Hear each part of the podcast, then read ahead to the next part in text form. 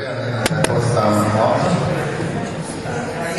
amiben arra énekelhetünk, hogyha jönnek is minket bajok vagy szenvedések, akkor ezekben is megtalálhatjuk Istennek a jelenlétét, és azt, hogy olyankor ő ott van és segít minket, támogat. Hogyha rossz gondolatok hatalmasabbnak el rajtunk, akkor pedig hívhatjuk az ő lelkét, hogy ezeket a rossz gondolatokat előzze. És hogyha mindezt megtapasztaljuk Istentől, akkor mi is képesek leszünk arra, hogy, hogy rajtunk átadogtasson Istennek ez a, ez a jelenléte, és mi is vigasztalhassuk azt, aki sír, és fölemeljük azt, aki jelesett, rossz helyzetben van. Úgy kezdődik a dal, hogy mikor lábam kőbe botlott, elkezdem akkor gitár kísérettel, lassan két soronként van.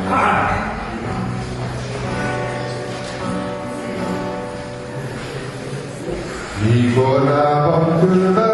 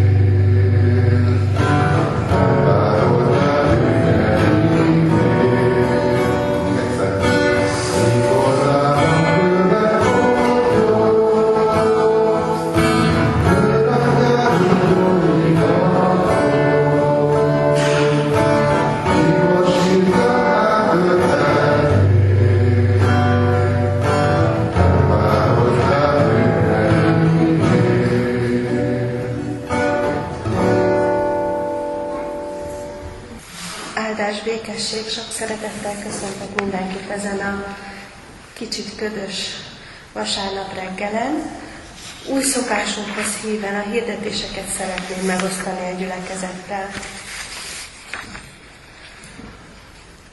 Mint ahogy minden vasárnap Isten tiszteletet megelőzően 9 órától ima közösséget tartunk, ahova mindenkit szeretettel várunk. Ez egy valóban kiemelten fontos szolgálat, Isten segítségét, áldását kérjük a nehézségeinkben, betegeink gyógyulásához, szolgálatainkhoz, és persze a templomunk, gyülekezeti otthonunk mielőbbi felépüléséhez. Az ima közösség helye a bejárattól balra található társalgó, kezdete pedig minden héten 9 óra. Ne felejtjük Jézus biztatását, mert ahol ketten vagy hárman összegyűlnek az én nevemben, ott vagyok közöttük. Ökumenikus imahét kezdődik, mégpedig január 20-tól 25-ig 17 órától ökumenikus ima hétre várunk mindenkit szeretettel a Szent Család plébánia templomában. Ezt gondolom mindenki tudja, hogy hol van a Szent Család plébánia, tehát 5 órától kezdődik minden nap az alkalom. A szolgáló lelkészek hétfőn Mike Sámuel, baptista lelkipásztor, kedden Pál Ferenc, ugye reformátusok vagyunk, aztán szerdán Fecák László görögkatolikus lelkipásztor, csütörtökön Kis János evangélikus lelkész, pénteken dr. Bábel Balázs Kalocsa Kecskeméti érsek, és végül a hetet hatházi Róbert, római katolikus plébános úr zárja, ugye ő ott a házigazda a Szent Család plébánián. A keddi alkalman lehetőségünk nyílik majd a Széchenyi Városi Közösségünk bemutatkozására. Ezért kérjük is, hogy vegyünk részt minél többen az imaheti alkalmakon, a keddin is, de minden alkalman a Szent Család. Ennek okán a jövő héten csütörtökön a temetői imaházban nem tartunk bibliaórát, ez nem újszerű dolog, amikor valamilyen sorozat van, akkor a bibliaórások beszoktak csatlakozni ebbe a sorozatba.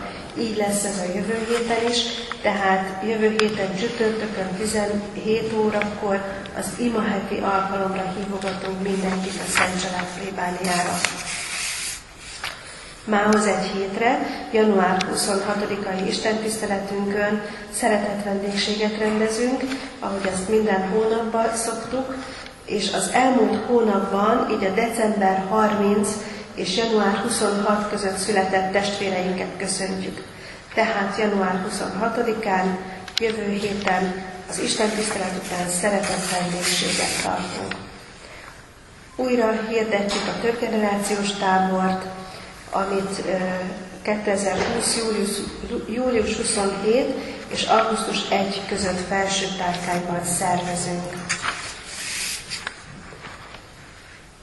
A kiáratnál, az iratmissziós asztalon az egész Kecskeméti Református Egyházközség eseményeiről tájékoztató hirdetőlapokat találunk, részletesen vigyünk belőle, olvassuk el legyünk tájékozottak a gyülekezet híreiben, és itt található Széchenyi Városi Közösségünk istentiszteleti alkalmaira hívogató szórólapok is. Szólítsuk meg a környezetünkbe érőket, hívogassuk az alkalmainkra, mert ugye azokért vagyunk itt, nincsenek itt. Jó, ez az utolsó mondat. Hívogassuk az alkalmainkra, mert hogy azokért vagyunk itt, akik nincsenek itt, és én ilyenkor mindig egy erős készítést érzek arra, hogy jöjjek be, mert én nem vagyok itt. Úgyhogy sok szeretettel köszöntöm a kedves testvéreket, és különösen is hadd köszöntsem azokat, akik most vannak itt először közösségünkben. Az apostol szavaival is szeretném köszönteni a kedves gyülekezetet. Kegyelem néktek és békesség Istentől, ami atyánktól, és az ő egyszülött fiától, az Úr Jézus Krisztustól. Amen. Kedves testvérek, mai Isten tiszteletünket a 133. Zsoltár éneklésével kezdjük meg. A 133. Zsoltár így kezdődik, ímé mi jó és mi nagy gyönyörűség.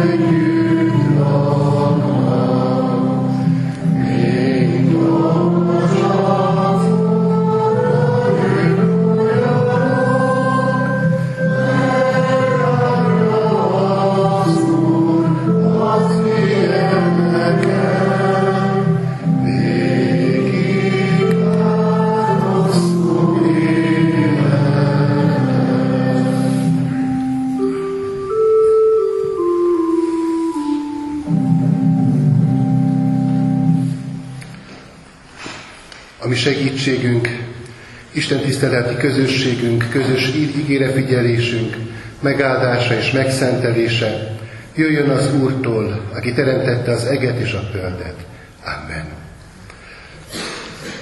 Kedves testvérek, hallgassuk meg most nyitott szívvel Isten írott igéjét, ugye, mint azt írva találhatjuk és olvashatjuk Mózes első könyvének a 37. fejezetében, a 12. verstől kezdve a fejezet végéig.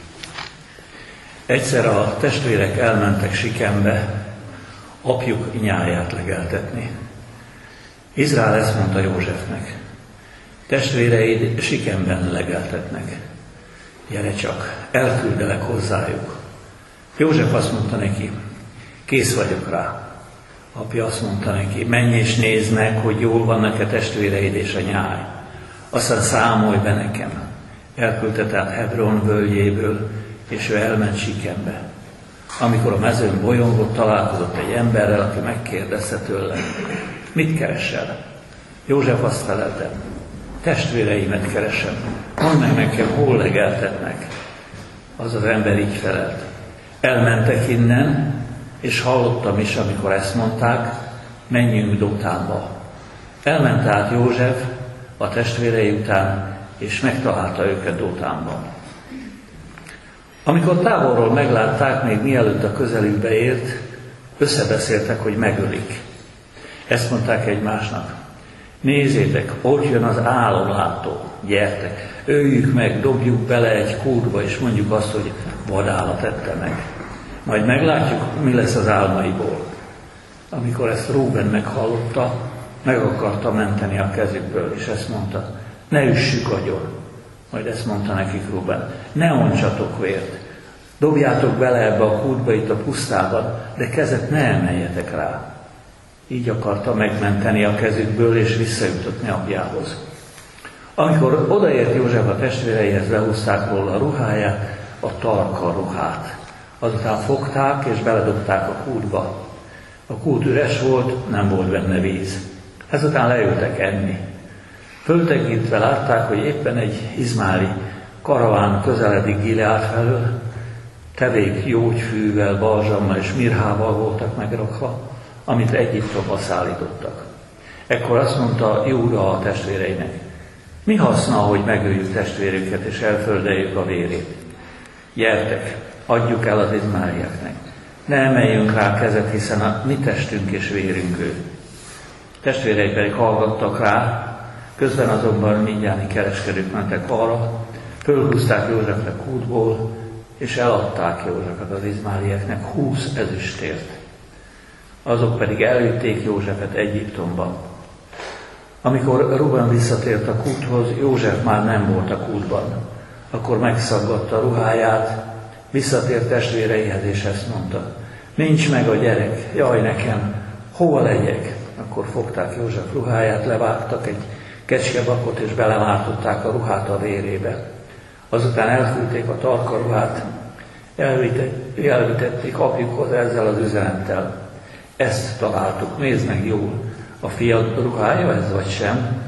Ő felismerte és azt mondta, az én fiam ruhája ez. Vadállat tette meg biztosan, széttépte Józsefet. És megszakadta a felső ruháját, zsákruhát tekett a derekára, és sokáig gyászolta a fiát. Fiai és leányai mindig vigasztalni igyekeztek, de nem akart vigasztalodni, hanem ezt mondta. Gyászolva megyek el fiamhoz a halottak hazájába. Így síratta őt az apja. A midjániak pedig eladták Józsefet Egyiptomban Potifárnak, a fáraó főemberének, a testőrök parancsnokának. Isten tegye mindannyiunk számára áldottá most hallott igét, hogy annak lehessünk ne csak hallgatói, hanem és befogadói és Isten kegyelméből cselekvői is. Kedves testvérek, most a gyermekpercek következnek, és Noémit kérem arra, hogy vezesse ezt a részét az Isten tiszteletünknek. Áldás békesség, én is sok szeretettel köszöntök mindenkit. Rögtön szeretném kérdezni, hogy a jelenlévők közül kinek van testvére, akár felnőtt, akár gyerek. Jó, köszönöm szépen. A gyerekekhez szólna a következő kérdésem. Figyeljétek meg, amit mondom, hogy anya vagy apa éppen a kis testvéredet eteti, nem tud még egyedül lenni. De nagyon szeretnéd, hogy anya olvasson neked valamit. Többször is kérted. Anya hallotta, mondja, hogy mindjárt, mindjárt. De elmondod még ötször. De anya megint csak azt feleli, hogy mindjárt. Ö, mit gondolsz? Milyen ez a szituáció? Mit gondolsz akkor, ö, hogy anya miért mondja ezt? Hadd kérdezzem, hogy elképzelhető, hogy azért mondja, mert nem szeret téged? Nem, az nem. Esetleg azt szeretné kifejezni, hogy egy picikét várjál? Jó, tehát egy picikét várjál, türelemre is tanít. Hadd kérdezzem, hogy ki az, aki iskolás már? Köszönöm szépen. Ki az, aki óvodás? Jó. Ki az, akinek van barátja? Jó, köszönöm szépen. Képzeljétek el, hogy köszönöm szépen, le lehet tenni a kezeteket. A legjobb barátotok egy nagyon-nagyon finom cukrot, csokit osztogat. Olyat, ami épp a te kedvenced. Nem tudom, van ilyen, hogy van kedvenc csokoládé vagy cukorka? Remélem, igen. És képzeljétek el, hogy kihagyott benneteket. Nem kaptatok ebből a finom csokiból vagy cukorkából.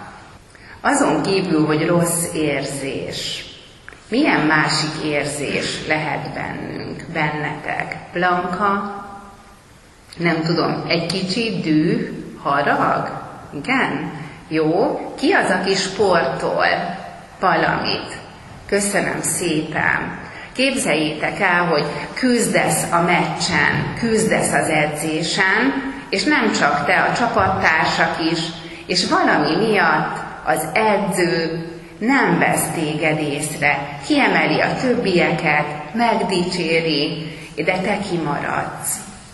Mondok még egy másik történetet is, hogy anya vagy apa épp a másik tesóddal birkózik, jól szórakoznak, és úgy érzed, hogy te kimaradsz. Én azt gondolom, hogy mindegyik példa, amit elmondtunk, azt ö, próbálja meg szemléltetni, hogy lehet bennünk harag, lehet bennünk düh. Próbáltam a gyerekek fejével gondolkodni, de szeretném még azt megkérdezni, hogy tudnátok-e a ti iskolás, óvodás vagy családi életetekből olyan példát mondani, amikor harag vagy düh ébred a szívetekben. Jó, ha most nem, akkor szeretnék valamit bemutatni. Én azt gondolom, hogyha jó a kapcsolatunk a családunkkal, jó a kapcsolatunk Istennel, akkor tudunk olyan dolgokat mondani, ami szépen felépül ebben a kapcsolatban, mint mondjuk, mindjárt lehet, hogy megfordítom egy kicsit ezt, mert a doboztól nem lehet látni, hogy például ott van a kapcsolatban a szeretet, ott van a kapcsolatban az öröm, ott van a kapcsolatunkban a békesség, ott van a kapcsolatunkban a kedvesség. Áll ez az építmény, jól áll, biztonságot ad, de akkor, hogyha haragosak vagyunk, dühösek vagyunk, indulatosak vagyunk, én nem feltételezem senkiről, hogy ilyenkor ökölbe szorul a keze vagy csapkod, én magamból indulok ki, hogy néha előfordul. Nézzük meg, mi történik. Összedől. Tehát a harag, a dű, a szeretet kapcsolatot összedönti, összeomlik. Én úgy tudnám megfogalmazni, hogy a dű kárt tesz az Istennel való kapcsolatban, az emberekkel való kapcsolatban, barátunkkal való kapcsolatban. Erről fogunk akkor beszélgetni. Köszönjük szépen ezeket a lényegre fókuszáló gondolatokat, mert valóban nem csak a gyermek Isten tiszteleten lesz majd pont erről szó, hanem itt a felnőtt Isten tiszteleten is. Hajtsuk most meg fejünket, és így elcsendesedve szólítsuk meg imádságban Úrunkat. Mindenható mennyei atyánk az Úr Jézus Krisztusban. Te megyünk most azzal az alázattal és azzal az őszintességgel, hogy megvalljuk Te előtted azt, hogy bizony sokszor a mi indulataink elragadnak, sokszor azok irányítanak, sokszor azok határoznak meg sok mindent körülöttünk, ami viszonyainkat, kapcsolatainkat, ami hozzáállásunkat, szavainkat, ami magatartásunkat, ami gondolkodásmódunkat. Annyiféle feszültség támad mindezekből, Urunk, hogy nem az az indulat van bennünk, amivel Te viszonyulsz mi hozzánk, Te tekintesz reánk. Mert Urunk, azt tudjuk, hogy Te milyen indulattal viseltettél irántunk. Amikor a Te fiadban, Jézus Krisztusban közénk jöttél, emberré lettél, akkor világossá vált számunkra az, hogy te hogyan gondolsz ránk. Ha bár megérdemelnénk a viselkedésünk, a gondolataink és az indulataink szerint, hogy lesújtson ránk haragod, te mégis végtelen nagy szeretettel, üdvözítő kegyelmeddel közelítesz hozzánk. És most is így várunk rád, hogy megtapasztalhassuk a Te közelségedben azt a szeretetet és azt a kegyelmet, amely helyreállíthat bennünk is sok mindent, sőt, mindent, hogyha készek vagyunk, Te előtted a mi szívünket kitárni, készek vagyunk a Te igédnek engedni, annak útmutatása szerint élni. És kérünk, Urunk, hogy valóban mindezek legyenek elkészítettek most a mi életünkben, a Te lelked által, munkálkodj bennünk, hogy a Te igéd olyan táptalajra, olyan szívre találjon, ahol gyökeret verhet, felnövekedhet és gyümölcsöt teremhet a Te dicsőségedre. Jézus Krisztusért kérünk, hallgass meg minket. Amen. Kedves testvérek, ige hirdetésre készülve, és a gyermekisten tiszteletre indulókat elengedve, 199. dicséretünket keressük ki, és mind a négy énekversét énekeljük el. Adjunk hálákat az Atya Istennek, így kezdődik az első verse ennek az éneknek. Kedves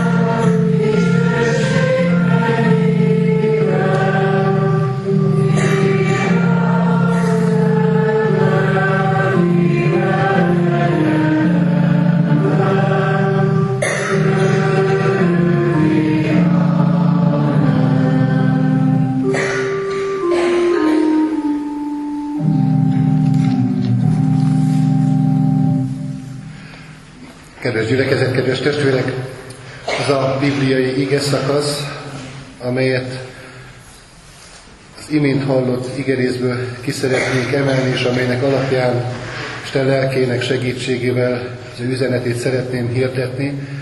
Mózes első könyve 37. fejezetének a 18. versétől kezdődően olvasható eképpen. Amikor távolról meglátták, tudnik Józsefet az ő testvérei, még mielőtt a közelükbe ért, összebeszéltek, hogy megölik. Ezt mondták egymásnak. Nézzétek, ott jön az álomlátó. Gyertek, öljük meg, dobjuk bele egy kútba, és mondjuk azt, hogy vadállat ette meg, majd meglátjuk, mi lesz az álmaiból. Amikor ezt Ruben meghallotta, meg akarta menteni a kezükből, és ezt mondta. Ne üssük agyon. Majd ezt mondta neki Ruben. Ne ontsunk, oncsatok vért, dobjátok bele ebbe a kútba, itt a pusztában, de kezet ne emeljetek rá.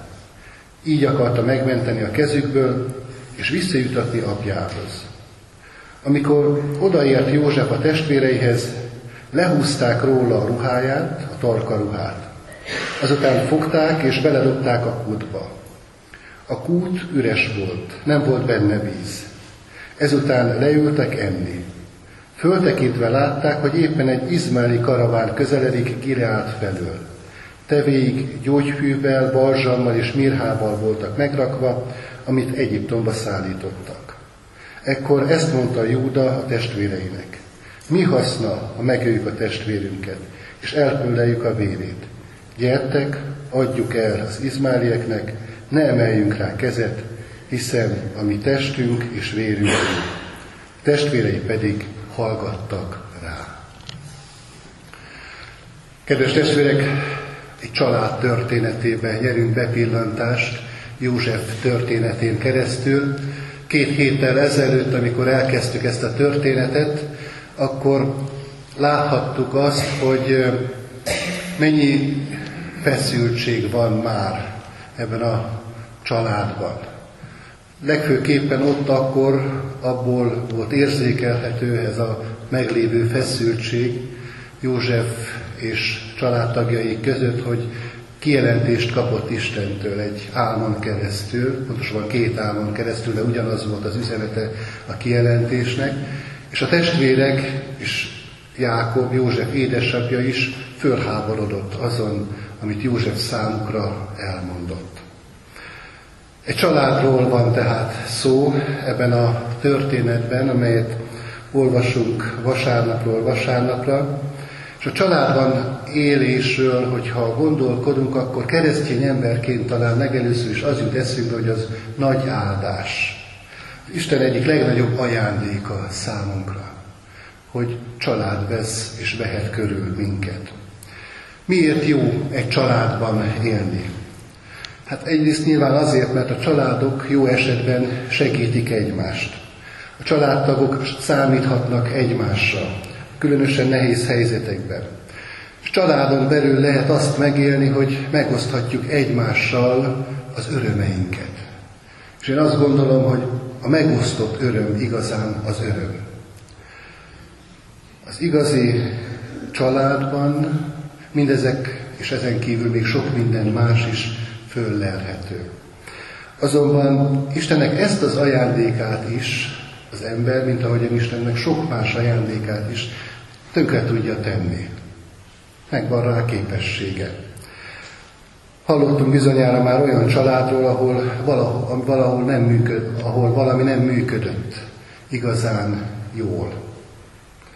Én éppen az elmúlt héten az egyik hittanos diákontól hallottam, nem is erről volt szó, hittanórán valahogy spontán módon szükségét érezte, hogy oda jöjjön az óra után, és elmondja, hogy hát neki van több nagy testvére is, és ők már nem otthon élnek, és amikor a nagy testvére, a fiú testvére hazaér, bizonyos időszakonként ritkán Budapestről, akkor nagyon jó, mert nagy öröm van, és nagyon örülnek egymásnak, de ha több napot van otthon, akkor már másnap ez az öröm valahol kezd megszűnni, sőt, egyre inkább feszültség kezd kialakulni a családon belül.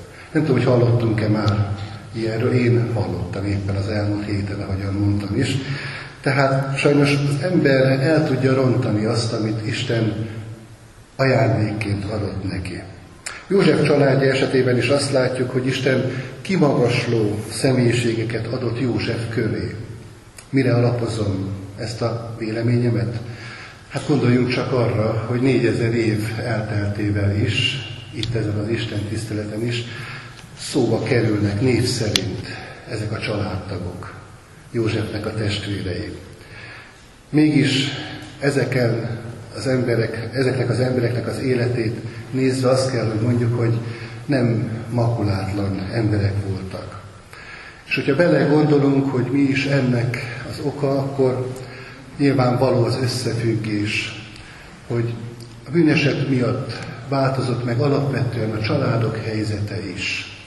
És akkor itt kezdhetnénk Ádámtól és Évától, Kaintól és Ábeltől a történetet, de mindannyian ismerjük, hogy miről is tanít minket a Szentírás. Összefoglalva ezt a gondolatot azt mondhatjuk, kedves testvérek, hogyha a családok életét nézzük, és Isten nélkül van a családok élete, akkor ez a bűnöknek a története. Akkor sajnos azt kell, hogy lássuk, hogy, hogy így fűződnek föl az események egymást követően, egyik a másikhoz.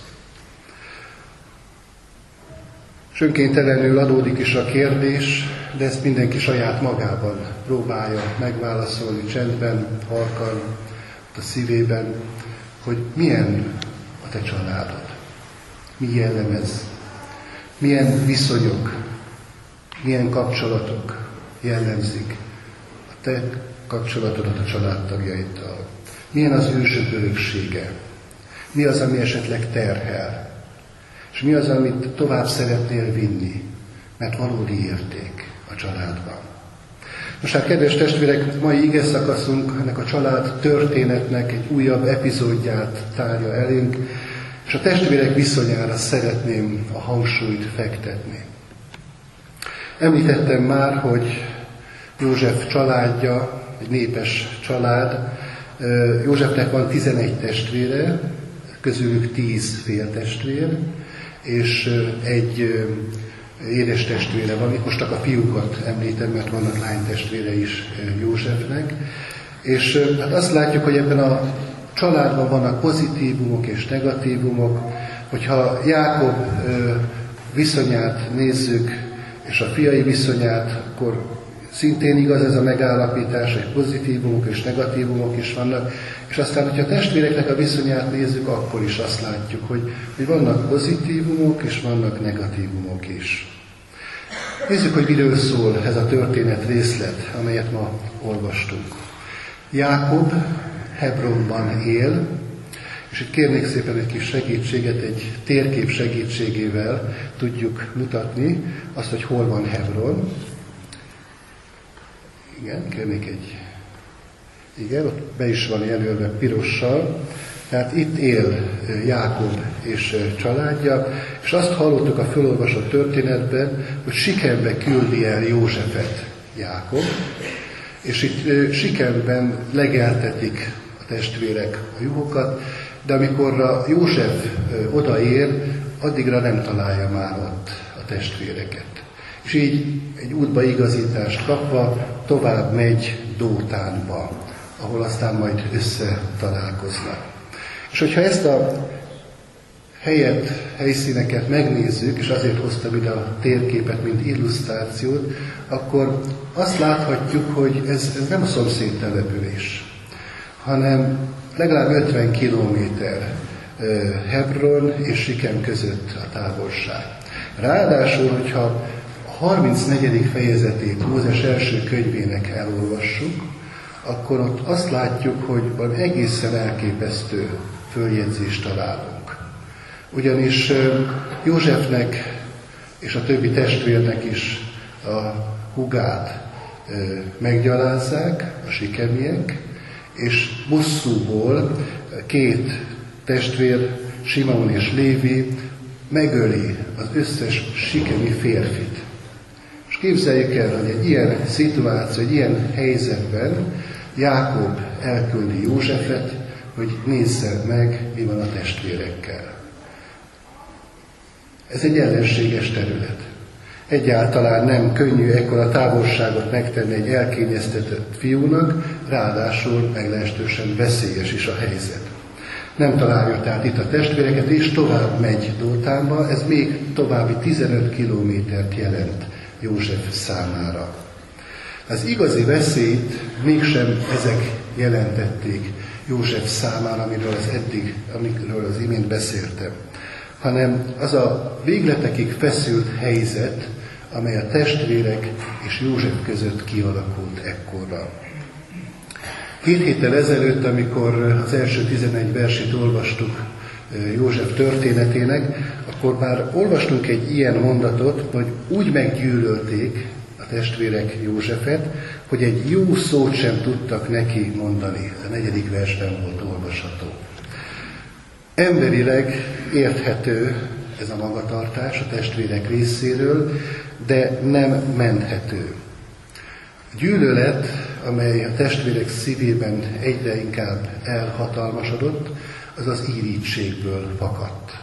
Ahogyan ezt éppen hallottuk is két héttel ezelőtt a gyermekpercekben. A gyűlölet oka tehát az írítség. Nem az bántotta a testvéreket, hogy Józsefnek tarka ruhája volt, amit Jákobtól, az édesapjuktól kapott, hanem az dühítette a testvéreket, hogy ők nem kaptak ilyet Jákobtól.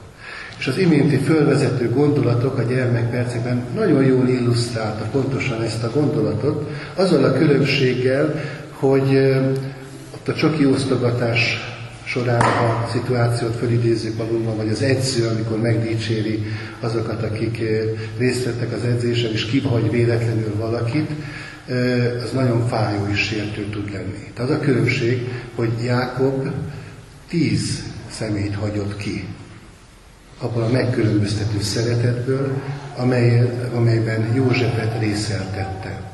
És József testvérei számára ez volt a legdühítőbb, hogy ők nem kapták meg ugyanazt, mint amit József megkapott. Kedves testvérek, nem az bosszantotta József ö, ö, testvéreket, hogy Józsefnek tarka ruhája van, hanem az, hogy nekik nincs. És az írítség az mindig innét indul ki. Amikor összehasonlítom magamat másokkal. A magam mínuszait másoknak a pluszaival vetem össze. Mikor észreveszem azt, hogy a másik ö, esetleg ö, gazdagabb, a másiknak jobban megy, a másik szebb, a másik tehetősebb, a másiknak könnyebb, mert szerették a szülei, vagy jobb körülmények közé született. Nagyon sokszor ezek a különbségek, amikor így összehasonlítgatjuk magunkat másokkal, nagyon erős frusztrációt keltenek bennünk. És ebben az a legszomorúbb, hogy arról, akire haragszunk, arról nem is tehet az a másik, hanem valaki más az okozója ennek a kialakult helyzetnek. Veszedelmes az irítség, mert gyűlöletet eredményez. És ebben a történetben pontosan ezt láthatjuk. Nem Jákobra mérgesek a testvérek, aki a különbségek okozója, hanem Józsefre. És ebből azt is megérthetjük, hogy a gyűlölet vakká is tesz. Hiszen nem tudják a testvérek igazán reálisan fölmérni azt a helyzetet, amelyben vannak. Most hát ilyen indulatokkal telve látják meg, pillantják meg Józsefet a testvérek, ott a Dótánban, amikor József nagy nehezen megtalálja őket. Nézzük meg ezt a találkozást. Ennek a találkozásnak az egyik legdöbbenetesebb gondolata, mozzanata az az, amikor a testvérek egy szívvel és egy lélekkel, egy akarattal elhatározzák azt, hogy végeznek a testvérükkel. Történelem tele van összeesküvésekkel. Nem mondok példákat, bizonyára mindannyian hallottunk már többet is. Amikor családon belül történik valami ilyesmi, az igazán tragikus. Amikor összeesküvések jönnek létre családon belül. És itt pedig pontosan ezt láthatjuk, hogy József testvérei összeesküdtek József ellen.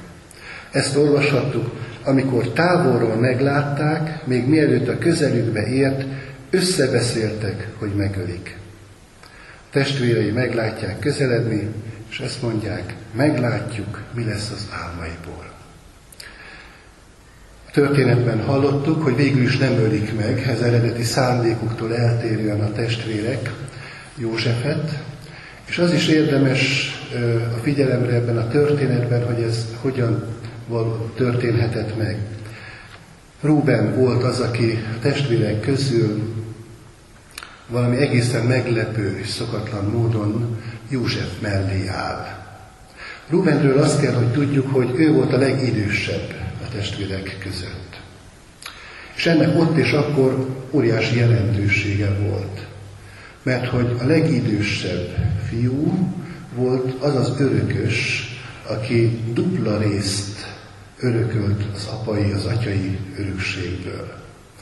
És hogyha belegondolunk ebbe a szituációban, amelyben voltak József testvérei és József is, akkor azt kell, hogy lássuk, hogy Ruben joggal félhette a maga dupla atyai örökségét József miatt. Mert az eddigiek alapján azt látta, hogy Józsefnek kiemelt és kivételes szerepe van a családban. És ki tudja, nem alakulnak egyszer úgy a dolgok, hogy majd egyszer József örökli azt a részt, amit neki, mint elsőszülöttnek járna. Nos hát, kedves testvérek, mégis azt látjuk, hogy Rúben az, aki mellé áll Józsefnek ebben a helyzetben. Sőt, még azt is följegyezte a Szentíró, hogy az volt a szándéka, hogy visszajuttassa Józsefet az édesapjához. Kedves testvérek, ennek a történetnek ez a mozzanata, ami fölött talán hogy egy picit el is siklunk, óriási üzenettel bír. Azt akarja Isten a szívünkre helyezni, hogy mi is megtehetjük azt adott helyzetben, amit Rúben megtett. Úgy is fogalmazhatnám ezt a gondolatot, hogy nem kell azt tennünk, amit mások tesznek körülöttünk. És Rúben viselkedése és magatartása itt, ebben a helyzetben ezért egy pozitív üzenetű részlet ennek a történetnek. Szabadok vagyunk arra, hogy másképpen viselkedjünk bizonyos helyzetekben. És az a kérdése ennek a történet részletnek most hozzánk, hogy tudunk-e adott esetben Rúbenek lenni? Tudunk-e a másik mellé állni, amikor valakit a háta mögött elkezdenek kibeszélni, vagy gúnyolni, vagy valami olyan megjegyzéssel illetni, ami, ami rombolja az ő tekintélyét. Jézus azt mondja, amit szeretnétek, hogy veletek tegyenek az emberek, azt tegyétek másokkal. Itt ebben a történet részletben ez az evangéliumi gondolat jelent meg. És arra buzdít és bátorít minket, hogy mi is merjünk mások lenni adott helyzetben, mint a körülöttünk lévők, merjünk másfajta véleménnyel kiállni a másik mellett. Persze ez a helyzet és ez a viselkedése Rubennek nem menti meg Józsefet attól, hogy a kútba dobják. Azt is olvastuk ebben a történetben, hogy mielőtt ezt megtették a testvérek, előtte letépték róla, Józsefről azt a díszes ruhát, ami rajta volt. Nagyon érdekes itt a szó, a kifejezés, ami olvasható az eredeti szövegben, letépték róla a ruhát. Ez a kifejezés Mózes harmadik könyvében található, mégpedig akkor, amikor az áldozati állatnak a megnyúzásáról van szó. Amikor megnyúznak egy állatot, akkor ugyanez a szó van ott. Ez azt jelenti, kedves testvérek, hogy nem bántak Józseffel kesztyűs kézzel a testvérek. Lenyúzták róla azt a ruhát, ami rajta volt. Nos hát itt vagyunk ebben a helyzetben, útba dobják Józsefet, és ebben a helyzetben, ha belegondolunk Józsefnek az elesett állapotába, meg egyáltalán az egész folyamatba, amiben József belekerül, akkor azt, kell, azt a kérdést tehetjük föl, hogy, hogy talán ez egy próba József számára. A sátán próbál az ő életében olyan pontokat találni, ahol megtörheti, ahol olyan módon megkísértheti, hogy egészen elbukik. És kétségtelen bizonyára van egy ilyen fajta aspektusa József történetének. De mégis, ha őszintén vizsgáljuk ezt a helyzetet, amelyben József került például a kút mélyén, akkor hamar rá kell, hogy jöjjünk arra, hogy itt nem a sátán álmánykodásáról van csak szó. És nem csak egy próba Isten részéről József életében, hanem József ezért a kialakult helyzetért nagyon-nagyon sokat tett. És erről beszéltünk az elmúlt alkalommal. Hogy akkor, amikor elmondta az álmait, azt olyan arroganciával tette, amely nyilvánvalóan sértette a testvéreket. Akkor, amikor járt kelt a díszes ruhájában, amit édesapjától kapott, hogy nyilvánvalóan ez irritálta a testvéreket. Tehát sok mindent tett József annak érdekében, hogy ez a helyzet kialakuljon az életében. És kedves testvérek, ez azért fontos nekünk látnunk, mert József saját magatartásának a következménye is, amibe került. És sokszor a mi életünknek a nehéz helyzeteire, ha gondolunk, akkor azt is meg kell lássuk, hogyha őszintén vizsgáljuk ezeket a szituációkat, hogy bizony sokszor mi is tettünk annak érdekében, hogy oda jussunk, oda kerüljünk, ahol éppen vagyunk. Besegítünk sokszor az ördögnek. Kedves testvérek, következő mozzanat, amit ebben a történetben látunk, engem legalábbis nagyon-nagyon megdöbbentett, hogy leülnek a testvérek ezt követően enni.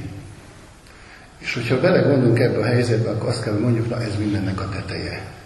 Azok után, amit tettek, meg amit gondoltak, meg végigbeszéltek, ott nekiállnak jó étvágyal lakmározni.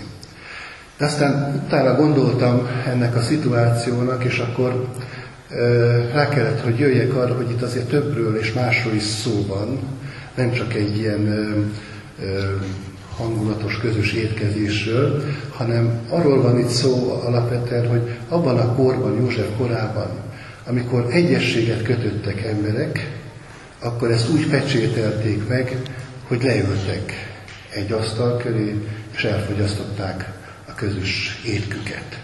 Tehát ez volt a hivatalos pecsétje, szabad így mondanom, annak, amiben megállapodtak. És itt is ezt láthatjuk. Egy családon belüli összeesküvésről van szó, a testvérek megegyeztek mindabban, amit eddig együtt közösen véghez vittek, sőt, még mindjárt mondom, hogy mi minden másban is. De még mielőtt erre rátérnénk, arról is ö, ö, tegyünk említést, hogy végül is József hogyan kerül majd Egyiptomba. Ennek az első mozzanata az az, hogy miközben ott együtt étkeznek a testvérek, fölpillantván azt látják, hogy izmáliták közelednek oda arra a helyre, ahol éppen tartózkodnak. És aztán hallottuk a történetben, hogy eladják Józsefet. Az izmáliták és a midianiták is, akikről szó van ebben a történetben, távoli rokonok a zsidóknak. És ilyen módon két generációval vagy hárommal kell visszamennünk, ott vannak a közé, közös pontok. Úgy is mondhatnánk, hogy tulajdonképpen dédunokák találkozója történik itt. És egy ilyen családon belül, belüli üzletelés folyik. Egy ilyen családon belüli korrupció az, amit megvalósul tulajdonképpen ebben a történetben. Érdekes, hogy nagyon biblikusan folytatják le a testvérek ezt az ügyletet. Ugyanis Mózes harmadik könyvében azt olvashatjuk, hogy az 5 és a 20 év közötti fiút 20 ezüstért lehet eladni. A felnőtt korban lévő már 30 ezüstbe kerülne. Ugye jól tudjuk, hogy az Úr Jézus Krisztust 30 ezüstért árulta el Júdás. És a különbség ebből adódik, hogy itt még csak 17 éves József, és a Biblia alapján, a Biblia alapján ennyi az ő értéke. 20 ezüst. Milyen biblikusak a testvérek. És közben micsoda gonoszságot folytatnak és valósítanak meg. nagy-nagy intője lesz számunkra, kedves testvérek, hogy nehogy ebbe a csapdába essünk. Hogy sok minden próbálunk itt biblikusan az életünkben folytatni. De az igazán lényeges és fontos dolgok, azok, azokhoz semmi köze a Szentírásnak és a Bibliának. Nos, tehát azt látjuk, hogy a testvérek ebben is egyetértenek, nincs vita közöttük, ebben is egyetértenek, meg abban is egyetértenek, hogy hogyan csapják be az édesapjukat, Jákobot.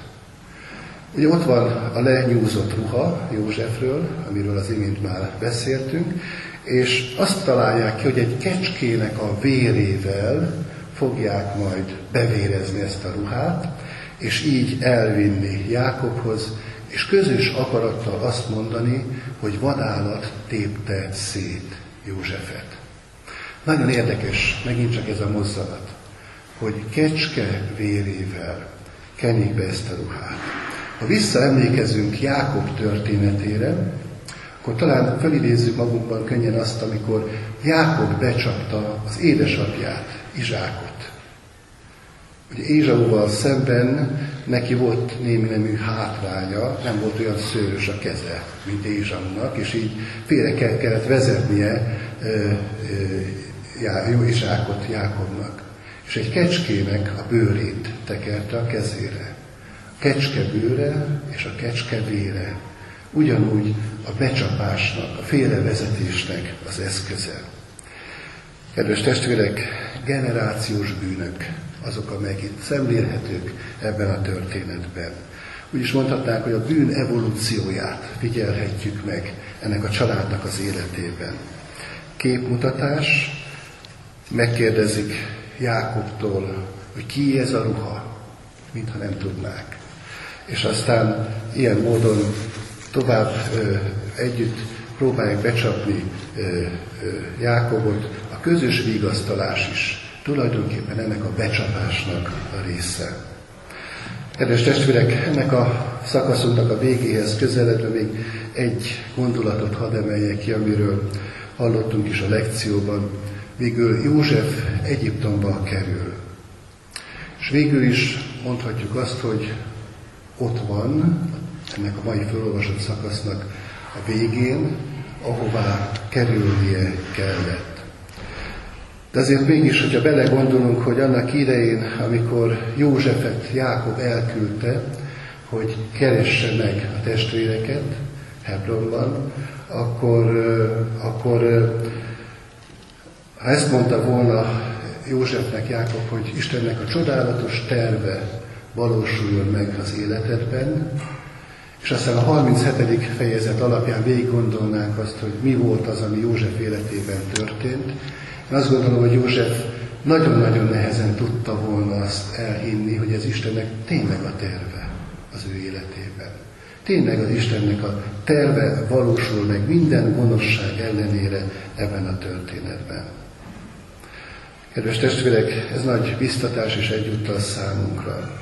Majd látni fogjuk a történet folytatásából azt, hogy valóban hogyan bontakozik ki egyre pontosabban, egyre precízebben az Isten szándéka és terve, nem csak József életében, hanem ennek a sok mindentől megterhelt családnak az életében is, a mi életünkben is, a mi családjaink életében is. És erről volt szó szintén két héttel ezelőtt, hogy az Isten terveinek a megvalósulása még akkor is megtörténhet a mi életünkben, a mi családjainkban, hogyha annak sok ellenkezőit látjuk és tapasztaljuk. Adja Isten ezt a reménységet mindannyiunk szívébe, de természetesen a reménység mellett azt az engedelmességet is, amit Isten vár az övéitől. Adja Isten, hogy tudjuk az ő akaratát, nem csak majd valamikor, sok-sok év múltán, József történetében azt látjuk, hogy húsz évnek kellett ehhez eltelnie, meglátni és megérteni, hanem már most, itt, a mindennapjainkban keressük az Isten akaratát és engedelmeskedjünk annak. Amen. Kedves testvérek, énekeljük 254. dicséretünknek a hatodik és hetedik verseit. Valamíg len élsz ez árnyék világban, így kezdődik a hatodik verse 254. dicséretnek.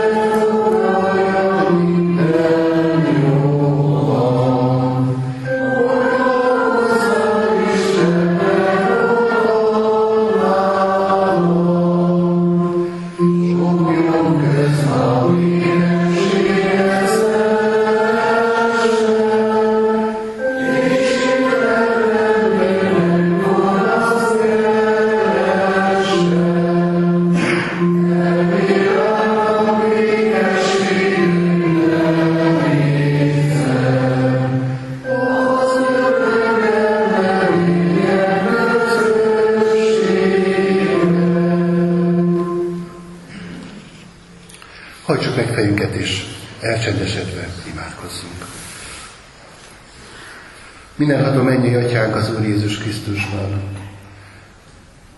Köszönjük neked ezt a történetet, amelynek egy újabb részlete kerülhetett közelebb ma hozzánk. Kérünk téged, Urunk, hogy egészen közel engedjük magunkhoz mindazt az üzenetet, amelyet József történetének egyes részleteiből is, ma hallott részletből is megérthettünk. Hadd legyen a számunkra egészen személyes, Úrunk Urunkat ezt a szent lelket tudja bennünk véghez vinni, hogy megértsük, hogy mi a Te akaratod a mi életünkben. Adulunk, hogy tudjunk engedelmeskedni megértett akaratnak. Hogy ne csak elviekben és úgy általánosságban tudjunk neked engedelmes gyermekeid lenni, hanem lássuk meg a hétköznapi szituációkban, hogy hol kell és hol tudunk akár másképpen viselkedni, mint akik körülöttünk viselkednek. Kérünk, Urunk, hogy adj nekünk ehhez lelked által világosságot, lelked által bátorságot, és lelked által erősséget, hogy ezt meg tudjuk cselekedni. Adulunk, hogy épüljünk, mint személyesen hitünkben, de könyörgünk, Urunk, nem csak magunkért, hanem a mi családtagjainkért is, hogy az az ajándék, amely tőled kapott ajándék a mi életünknek, a családunk, az egyre inkább formálódhasson úgy, hogy a te akaratod szerint kibontakozzon benne mindaz a jó és szép, amit te elkészítettél, és amit te elgondoltál, minden egyes család életével kapcsolatosan. És legfőképpen, Urunk, abban segíts meg minket, hogy mi ennek ne legyünk akadályai, gátlói, hanem épp ellenkezőleg hasznos eszközeid lehessünk annak a békességnek az érdekében, amelyet a te szent lelked munkál és a te jelenléted indukál a családunkban. Kérünk, Urunk, a nagyobb családi közösségünkért is, ezért a gyülekezeti közösségért. Te építs, és Te növelj minket hitben, lélekben és lélekszámban is. Köszönjük neked, Úrunk, azokat, akik betegségből épülgetve lehetnek itt jelen ezen a mai Isten tiszteleten. Köszönjük, Urunk, hogy Te megtartunk egyelmedet. De könyörgünk, Urunk, azokért, akik most éppen amiatt nincsenek és nem lehetnek itt, mert betegség tartja őket távol. Te légy, Urunk, az ő gyógyítójuk. De könyörgünk, Urunk, azokért is, akik azért nincsenek itt most, mert valamilyen más szolgálatban vannak. Így könyörgünk, Urunk, az Alfa hétvégén lévőnkért. Te adj gazdagon áldást a számunkra, hogy megújulhassanak hitükben, akik ott részt vesznek, és újjá lehessenek a Te kegyelmedből, akik még nem születtek újjá. Kérünk, Urunk, hogy légy velünk, légy a gyászolókkal, a szomorúakkal, az elesetekkel, a gyengékkel, de áld meg, Urunk, az erőseket is, akik terheket hordoznak, és adj a szívükbe hálát, hogy rád tekintve tudják mindazt a munkát, szolgálatot végezni, amelyen megbízattak. Jézus Krisztusért kérünk. Amen. Maradjunk csendben és csendes percet tartva magunk személyes imádságát vigyük Isten elé.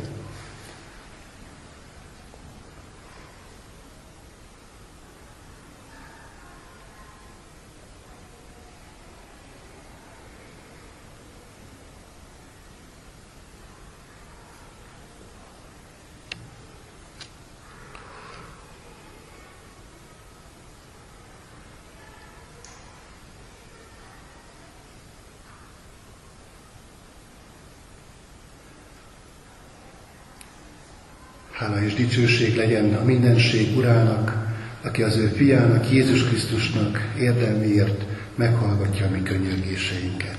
Amen. Gyertek és együtt fennállva az Úrtól tanult imádságot mondjuk el. Mi atyánk, aki a mennyekben vagy, szenteltessék meg a te neved, jöjjön el a te országod, legyen meg a te akaratod, amint a mennyben, úgy a földön is. Minden napi kenyerünket add meg nékünk ma, és bocsáss meg védkeinket, miképpen mi is megbocsátunk az ellenünk védkezőknek. És ne vidd minket kísértésbe, de szabadíts meg a gonosztól, mert Téd az ország, a hatalom és a dicsőség mind örökké. Amen. Az Istennek békessége, amely minden értelmet felülhalad, őrizze meg szíveteket és gondolataitokat az Úr Jézus Krisztusban. Amen. Foglaljunk helyet, kedves testvérek, és a záró énekünket énekeljük el Isten tiszteltünk végén, amely a 241. dicséret, mind a négy versét énekeljük el, Szent vagy örökké, Atya Úristen, így kezdődik az első verse a 241. dicséretnek. Mindenkinek